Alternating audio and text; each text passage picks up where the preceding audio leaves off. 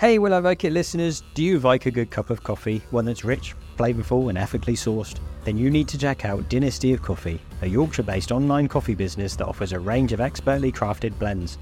All of their coffee is roasted to order to ensure freshness, and they're committed to nurturing the well being of both individuals and the planet. Whether you're a fan of a bold, strong coffee or a smooth and mellow one, Dynasty of Coffee has a blend for you.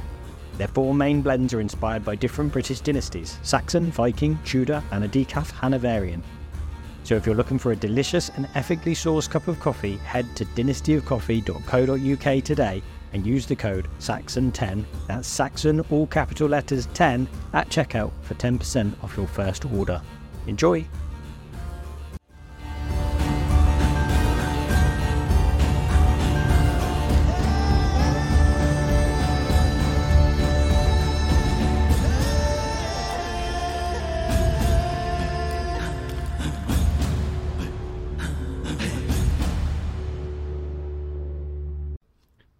Welcome back to Will I Vike It.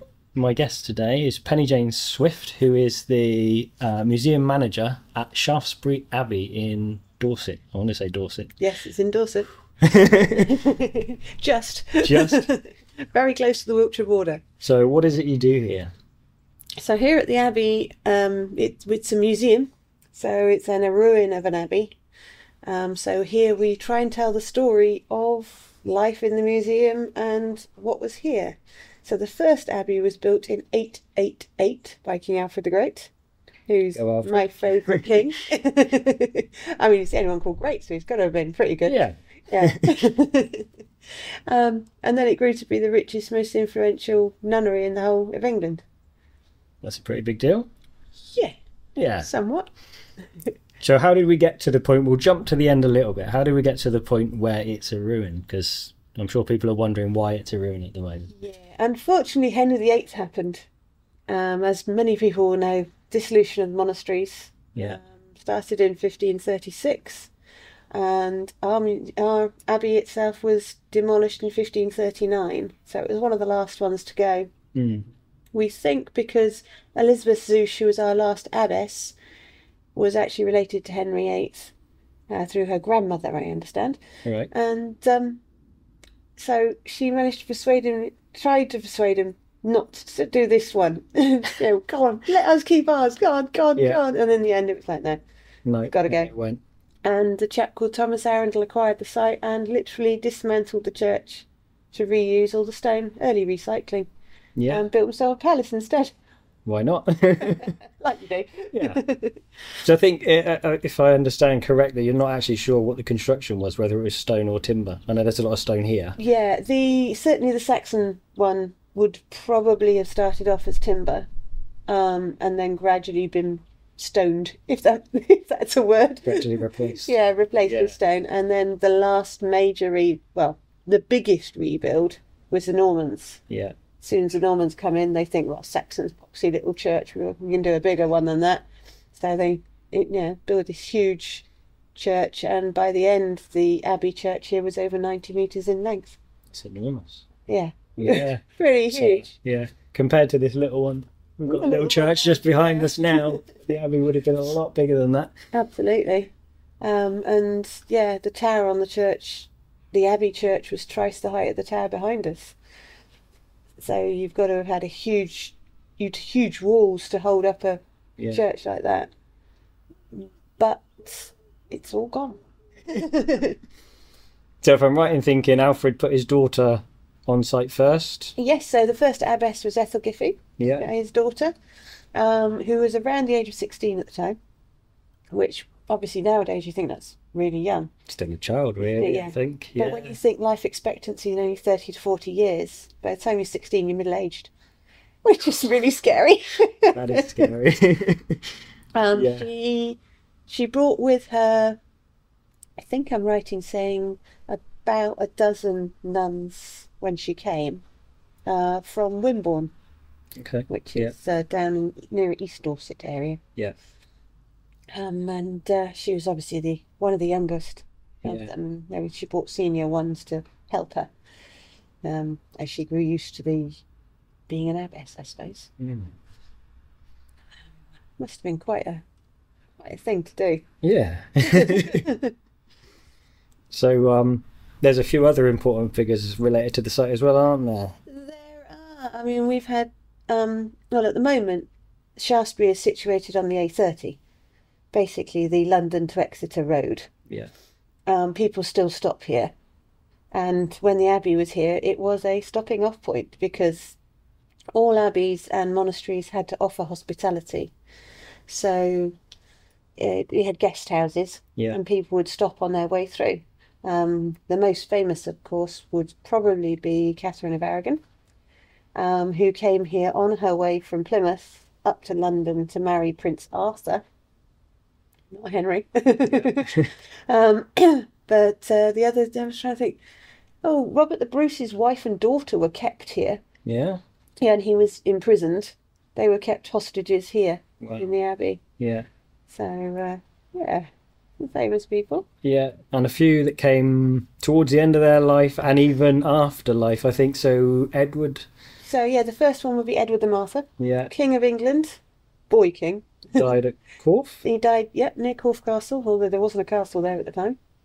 Um, his mum, or his stepmom, decided that her son would make a better king. Right, Um, so she tried poisoning him. That didn't work. lovely. So then she sent some men after him when he went out hunting and dragged him from his horse and put paid to him, shall we say. Um, two stories as to what happened to him after that. First is that they dropped his body down a well. Yeah, Second one, possibly more of a a story, should we say, yeah, was that his body was hidden in the hut of an old blind woman in the forest. yeah. Um, and when his friends came the next morning and found the huts, the blind woman could see. Interesting. And that's the first miracle, miracle, of St yeah. Edward. um, so, yeah, so when a couple of years later his brother felt a bit bad about having murdered had his, his brother being Bit murdered, guilty. bit guilty. Things weren't going well either because his brother's Ethelred the Unready. Not the best of our kings either. um, things weren't going well for him. The Danes were harrying Yeah, the uh, Wessex, so um, he had his uh, brother's body brought here to Shaftesbury to the abbey and buried in the grounds originally. And then in the year 1000, when the Danes had beaten him down in Hampshire yeah, and were heading towards Exeter, the, the body, uncorrupted body, they say, um, hence is sainted, um, was brought into the abbey church and it stayed here. And his bones stayed here until um, the late 1970s, early 80s. and then he got moved. And he was moved to Brookwood in Surrey. Okay, so that's where he is now. That's where he is now with the Brotherhood of St Edward. So you don't think they're going to let him come back at any point? They said he could come back as long as they could come too. And we'd have to find somewhere for them to stay. Interesting. Quite a task. Probably not. No. And one more Yeah. King Canute. King Canute. King Canute. There's our Viking connection. That's our Viking connection. He fought the Saxons in a place called Gillingham, which is just north of here. And uh, um, the place is the actual battle site is now called Slaughtergate, Nice. and is the home of the North Dorset Rugby Club. Ah, Fair enough. is that the name of the rugby club? it's not. No, no. Um, so yeah, so he was injured during the battle, Yeah. and even though he was a pagan at that time, they still brought him here to the abbey to the nuns to be healed. And then obviously when he became King of Wessex and England, Yeah. he converted to Christianity. And he gave quite a lot of money and land to the abbey as a thank you. Yeah. Um, and then when he, towards the end of his life, when he wasn't feeling very well, he came to see what the nuns could do for him, and unfortunately, there was nothing they could do. So he died here. He died here. Wow. And obviously, then he was taken to Winchester to be buried. Yeah. But there is a story that part of him was left, as they did sometimes in those days. Leave your heart somewhere, or Yeah. um, yes, they think part of him may have been left in a glass vase or a glass bowl rather, which is one of the last existing English Saxon glass bowls. And I think I've seen it in the museum. You've seen the picture in the, middle, replica, yeah, yeah, yeah. picture of it, yeah. Uh, because the original one's in Winchester still at the moment. We're hoping to get it back. Fingers crossed. Brilliant. So, Penny, we'll move on to some food. So, I had to prepare your food yesterday, I'm afraid, so it's not fresh. That's fine. I'm given that they uh, had little or um, refrigeration, should we say? Then I'm sure it'll be fine. So what I've done is taken inspiration from the story of Alfred's cakes, which Yep. I think you're sort of familiar with. Um, so for those that don't maybe know, um, short version is Alfred is fighting against the Vikings down in Athelney, yeah. uh, the Somerset marshes. He's hiding, um, and he happens upon um, sort of a small cottage, I think it was, um, where there's a fisherman and his wife living, and the fisherman goes out for the day, um, and Alfred is left in charge of what's sometimes referred to as cakes, sometimes bread, um, which is cooking in the fire. Presumably, it's a poorer household, and so they, for some reason, people say that they would have only had ovens if they were wealthy. I'm not sure about that one, um, so they're often referred to as ash bread Okay, um, yeah. because they would just be cooked in the embers. Um, so I've played with that idea, brought a few things along for you to try, and maybe we can discuss them and uh, we can decide which one we think maybe was most likely for the time for what maybe Alfred was eating. Yeah. Um, so yeah, so Alfred does unfortunately burn the lady's cakes, and she gives him a bit of a telling off. The With- story, the story that he was so deep in thought about the strategy for the next battle. There's variations. Sometimes they say he fell asleep because he was tired from war. Um, but whichever way, yeah, the, the fisherman's wife comes in, has a go at him for, you know, she says something along the lines of, Why is it that you can leave my cakes to burn? Um, and yet it is you that'll eat them, or something along those lines. Um, I've probably butchered that quite badly, but uh, I think most people get the idea. Um, but I believe it was written about 300 years after Asser's. Um, so potentially it's a made up story anyway. Whether it was to make him look more humble, it does seem to be the one that everyone remembers. It is. is. I'm not really sure why that would be.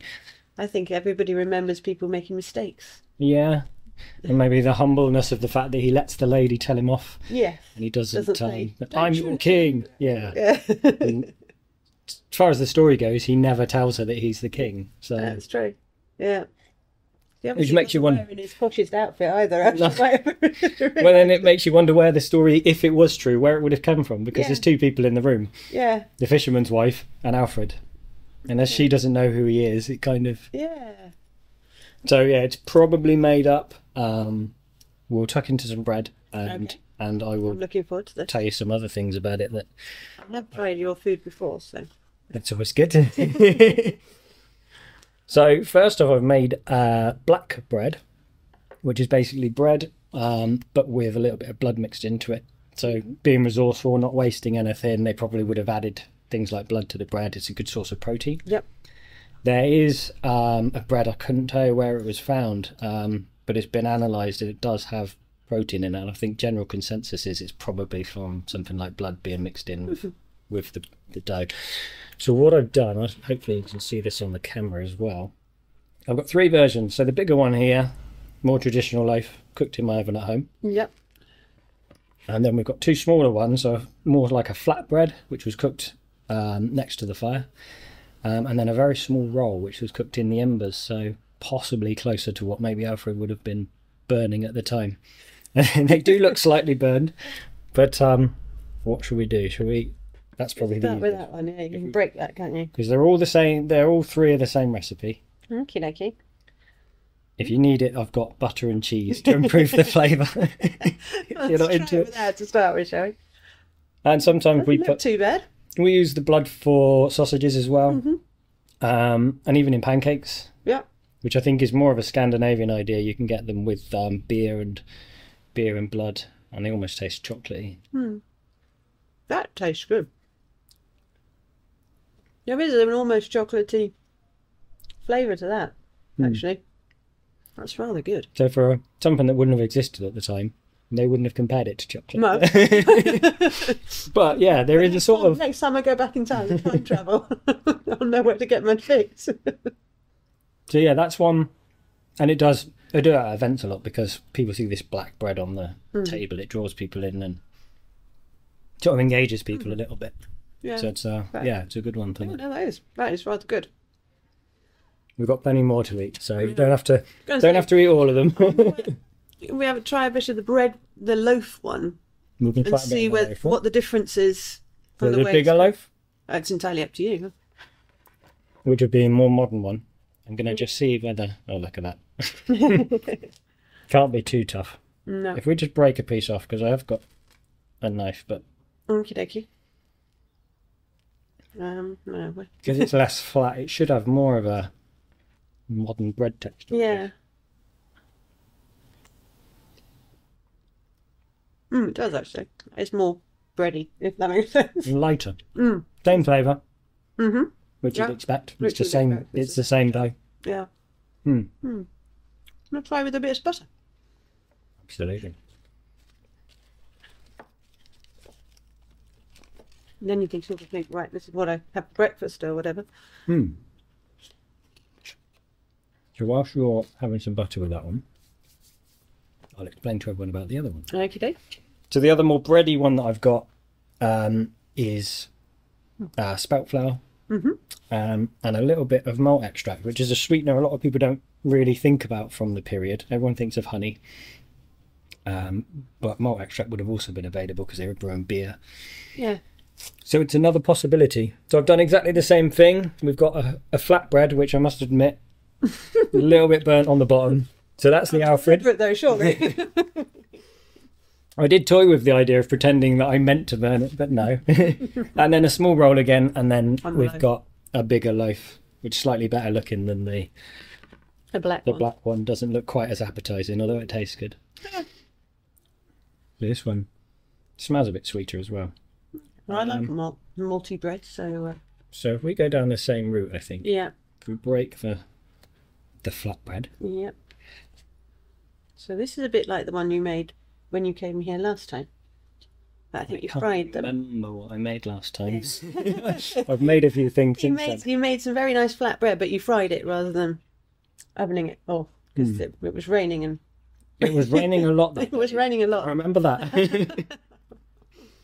Hmm. Mm, that's nice of it. It's sweet actually. Mm. You wouldn't need to put marmalade or anything on this one. It's, Hmm. it's got sweetness already. That's pretty decent, I think. At the moment, I think I prefer that to the uh, to the blood. Oh, That one's winning. It was all right, but Well, at the end, you can rank them all okay. if you like, um, and maybe decide which one you think is the most feasible. Which what one? Alfred would have burned. Oh, fair enough.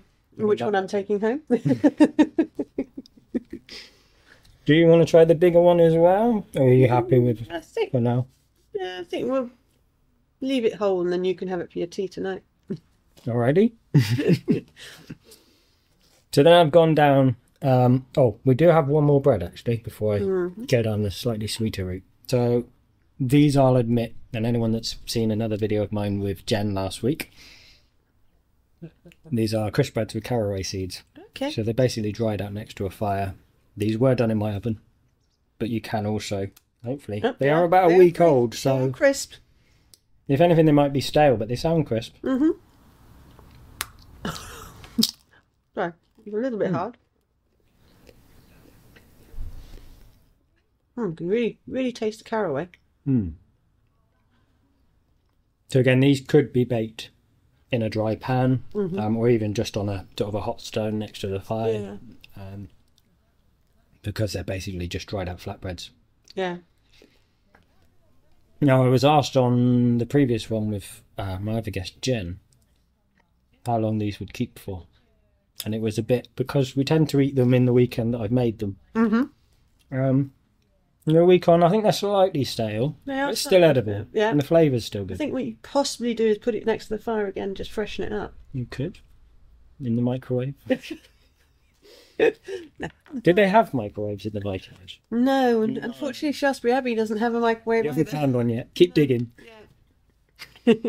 oyster shells. Yeah? We found oyster shells. They ate oh. those. That's interesting because I know, particularly York, there's a lot of shellfish.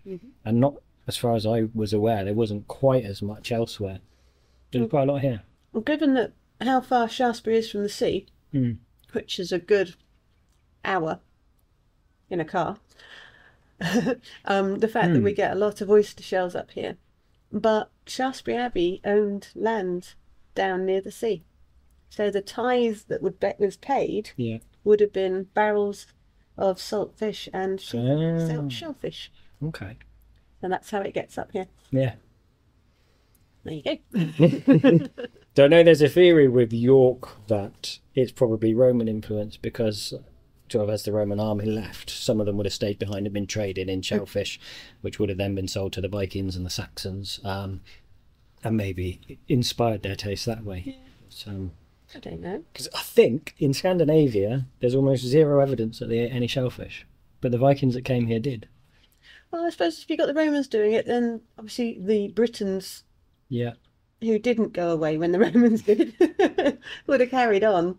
And yeah, and if, hmm. if they if they tasted good, then there's no point in not eating them, is there? And I guess there's different times when you're hungry and stuff where you know if someone says eat this, you're going to eat it. Yeah. Even if Yeah. you're what the hell is that? That's Um, just like me, try anything. okay. So we've got two more. yep. Um, so these are oat cakes. Okie dokie. So it's oats um, and butter, Mm-hmm. a little bit of salt, um, and then they're just fried in a frying pan. Um, yeah, that's it really. So they're never plausible. He would have needed a frying pan to make these, Mm. which we do have evidence for. Mm-hmm. Not from that story, but Those are nice. Those are really nice. I think when I posted the recipe for these on my YouTube channel, there was a comment underneath that said eat like a Scottish Highlander rather than eat like a Viking. Yes, I can I can see that because they still eat. Mind you, if the oat cakes that you purchase these days that are Scottish oat cakes are anything to go by, I'm going with these ones. This tastes like flapjack. Probably because Not quite as sweet. Yeah. Yeah, but This, uh, they're sort of um, you dry fry them in the pan because there's enough butter in the the cake themselves. Um, you can do them in the oven, but um, they work just as well in a frying pan. yeah, no, that's that's good. But if you like sweet things, I've also made a, a more of a cake because a lot of people refer to Alfred's cakes. That's. We do think of them as being cakes for some reason. All the older versions of the story do seem to reference them as being an ash bread. So I think this personally is the least likely. no. Yeah, so the last one we've got is um, a version of something from my book. So usually I use soft fruits, but because it's not that time of year for that sort of thing, I thought would be a bit more authentic. Okay. So I've got some chopped apple, some walnuts, Mhm. Some malt extract for a bit of sweetness Okay. um, and then some oat flour. Ooh. Um, So yeah, so these are a bit more like a cake, which is what people often refer to Alfred's cakes. Yep. Um, oh yeah, softer. They were probably breads because all the early references mention ash breads. Mhm. But just as a an outlier, I thought I'd put it in there, and Yeah. we can see what you think. Um, personally, I think it's the least likely of the bunch. I think you're probably right, but it's very tasty. And as a person who's not actually keen on walnuts, it tastes really good. You're eating it anyway. Hmm. This actually, I didn't even taste these yesterday. I thought I'd leave it for today. And as I said, I normally make them with berries, but apple and walnut is good. It is good. Hmm. And I think straight off the fire, even better. Nice and warm. Mind you, that might be just because we're outside in. in It's a little bit chilly. And again, these are just done in a frying pan. So if Alfred were to make these, he would need a frying pan, Yeah. which maybe in a poorer household, as suggested from the story, he wouldn't have had. No. Hmm. But they might have done. Might have had us. Um, can't remember the word now. Begins with SK. Skillet. That's the one. Yeah, skillet. Oh, you do have the. There's a smaller pan, um, with like a pin in the middle that's fairly common. But I mean, most ironware would be quite expensive. Hmm. Um, it is suggested that they were cooked in the embers of the fire, so I think I think your ash bread idea is probably there. I think the ash bread is most likely of the lot. Mhm. Hmm. So what are, we- what are we thinking? Do you want to rank them? Okay. It's Going to go in order of sweetness? Or... In order of which I'm going to eat the most of. Hmm. Well, in fact, I, to be honest, I would eat any of those. and happily eat any of those. Um, so I think probably least like caraway ones, Yeah. but I'm not quite sure why. Hmm. Then the blood bread. Then the bread bread. Malt, That was the malt bread. loaf. Yeah. malt we call it malt loaf. malt loaf. Hmm. um, uh, and I think my so my favourite is this one. So that leaves the oatcakes as almost favourite. Yeah. Yeah, They're almost in the order I fed them to you. they are, and they also they're all the sweetness There's that too. inadvertently. Yeah. Um, and I guess no one's going to be surprised by which one you think is probably most likely that Alfred might have been making. Well, given that it was a fisherman's house, I think it's probably going to be the malt bread. The malt bread. So probably, I mean, we had the three versions, so probably not a bigger loaf, but you No. either a small flat bread Either, yeah, or well- these, which would be more like the ash bread. I think the yeah that one, which was the Hmm. go in the ashes. Does seem the most likely. Yeah. So as we said before, the story is about 300 years after, you know, the main writings of Alfred's. Um, so we don't really know where it came from. Mhm. Did you know that it was possibly plagiarized? It might have been taken from the Vikings. No. So there is an, an earlier story um, from the Saga of the Volsungs, Okay. Yeah. which is sort of like the prequel to the Saga of Ragnar Lothbrok, the probably most famous, most sort of people that aren't into history probably aware of Ragnar and his sons particularly. Yeah. Um, so there is a story. Um, I've forgotten the lady's name, but basically his ship pulls up and he sends his men onto land to go and make some dinner. And they find a, a small cottage or a farmhouse, and they go inside, and there's a man there and his daughter. And so say the daughter was really beautiful. So first off, they insult the father by saying, "How the hell is that your daughter?" Okay. Yeah, was they writings of the time? But that's been That's Viking Yeah. for you. Like, is she really your daughter? Have you seen her? That's kind of the modern equivalent. yeah. Um, and so then they decide that being as she's there, she may as well help them make the food. So they set her to work to make some dough, hmm which they then cook. And unfortunately, she's so beautiful that they get distracted and burn the bread. And so they return to their ship and they dish out these burned breads. And Ragnar sort of, you know, what are you thinking? You've burned our bread. And um, they sort of say, no, no, no, it wasn't our fault. You see, there was this really beautiful lady um, and we got distracted. And he doesn't believe them, so he goes to find out himself. And of course, he agrees with them. Um, he later marries her, and she's the mother of uh, Ivar the Boneless and all the other famous Viking marauders that come to England. So there is a theory, and I don't know how many people believe it, but there's a theory that that story is where they took the Alfred the Great one from. Yeah, I Does- can see the possibility. They are quite different They stories. are pretty different though. The- other than the burned bread, I mean, Burn bread, fire. I think that's probably as, as near as they are. yeah. But, uh, I don't know. interesting concept though. Yeah, I mean it's only something I read about just in the last couple of weeks, but um, I don't know how I've, I've over sort of missed that before Mm. because I have read the the Volsung. Excuse me, I have read the Volsungs before, but um, for some reason I missed the burn. Yeah, But I guess it's a small detail in a in a big saga. it is. It is. Hmm. Like when we're all taught as children that Alfred burnt the cakes. Alfred burned cakes. Yeah. so, um, just a few questions that I'm kind of asking everybody to, to end the thing is: Do you think you could survive on a Viking age diet? Yes, You do. That was easy. that was very um, given that Vikings ate meat, bread, vegetables. I think I can survive on that. Okay. Pretty much what I eat these days, to be honest. So to follow on from that, is Mm. there anything from from now that you'd miss on a Viking age diet? Well, as I'm, hmm, possibly a potato. Potato. Okay. Mm.